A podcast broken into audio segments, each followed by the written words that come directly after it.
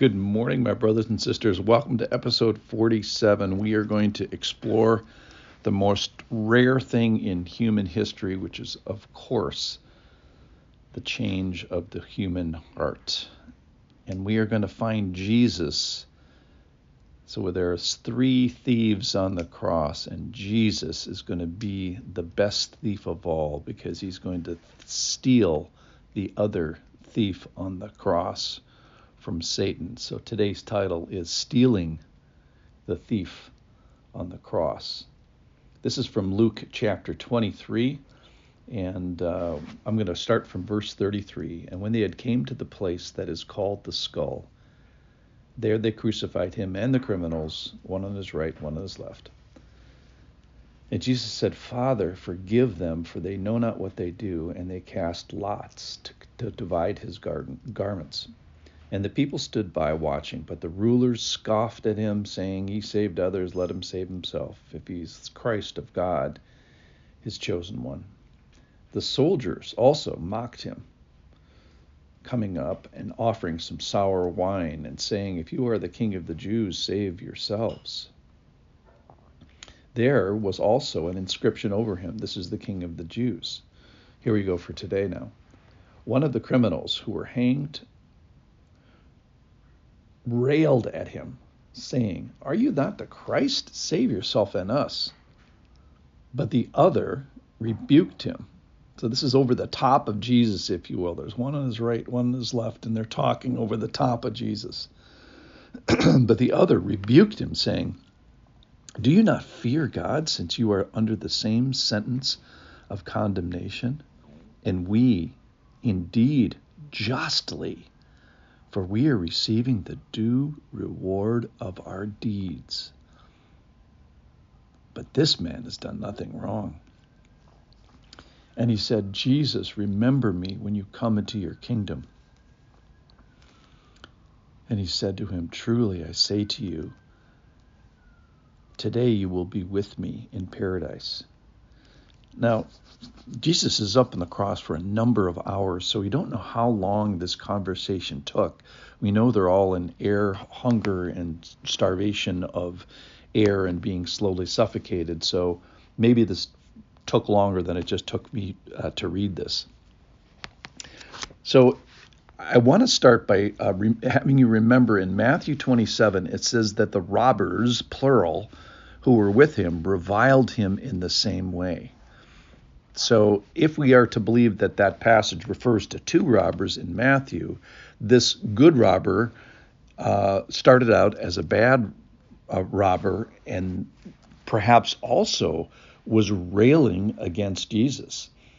Verse 39 one of the criminals who were hanged, hanged railed at him.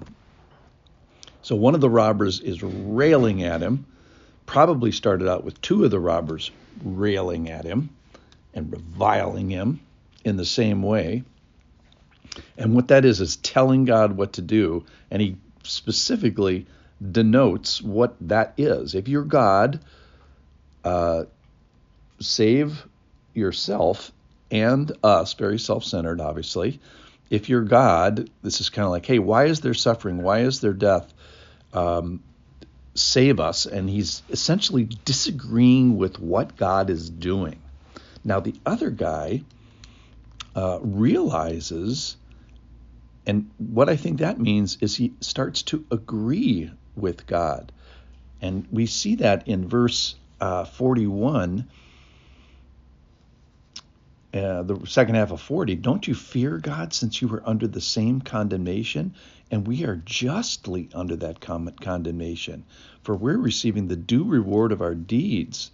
So he realizes who he is, number one, and then he realizes who God is. But this man has done nothing wrong.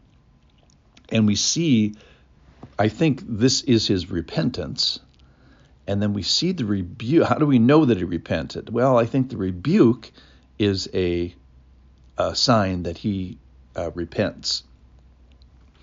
And then finally, we see this great, it's not the final part, that the the answer to this request is unknown until Jesus says it.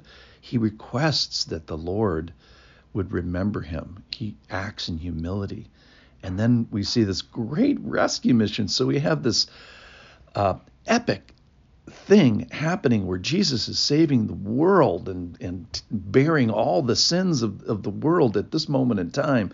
And yet he saves one. And isn't that the way God works, where he works one at a time? And it's never too late. He's Jesus is in the business of deathbed confessions of those undeserving uh, people, uh, at least undeserving of heaven and deserving of crucifixion. So we have a guy here who, by his own admission, um, deserves crucifixion. So how bad is your sin? Is your sin worthy of crucifixion? This guy says yes, his was. So if yours, maybe your sin isn't as bad as uh, crucif- crucifixion, but I think it like opens the door to all the all the rest of us. So we find a guy who recognizes who he is. He recognizes who God, God is. He goes from reviling to remember. And then we see this beautiful thing at the end where immediately, this is the second sentence that Jesus says while he's on the cross. The first is forgive them. The second is truly I say to you, today you will be with me in paradise. So we don't know a lot about this. We know a couple things about uh, this either junior version of heaven or true version of heaven, we know two things. Number one, it's immediate, and number two, it's paradisical. It's paradisy. It's awesome. So, where do you sign up for that? So, I'm thinking of of this almost as a progressive thing. Are you one of the people? Do you see yourselves as the guy who's railing and disagreeing with God and just just fighting and kicking and screaming and wanting what he wants? Or are you like this thief on the cross where he starts to realize your judgments are true, your judgment your your judgments are just.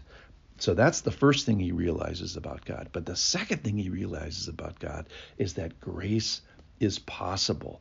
And so he repents, he he rebukes the other guy and defends Jesus, and then he then he requests that the Lord would remember him. And then he gets this promise of, of paradise as he gets stolen back from Satan, from the oppression and from the fall and being snared and captured by Satan. And he's stolen back at the 11th hour. And he's the first of this of the long line of people that are saved uh, by this cross. So what a great story this is. I hope you see that yourself. Hope you see yourself somewhere in it. Change of hearts are possible. They are rare, but they're possible. And the Lord wants to steal you back. Thanks for listening. See you tomorrow.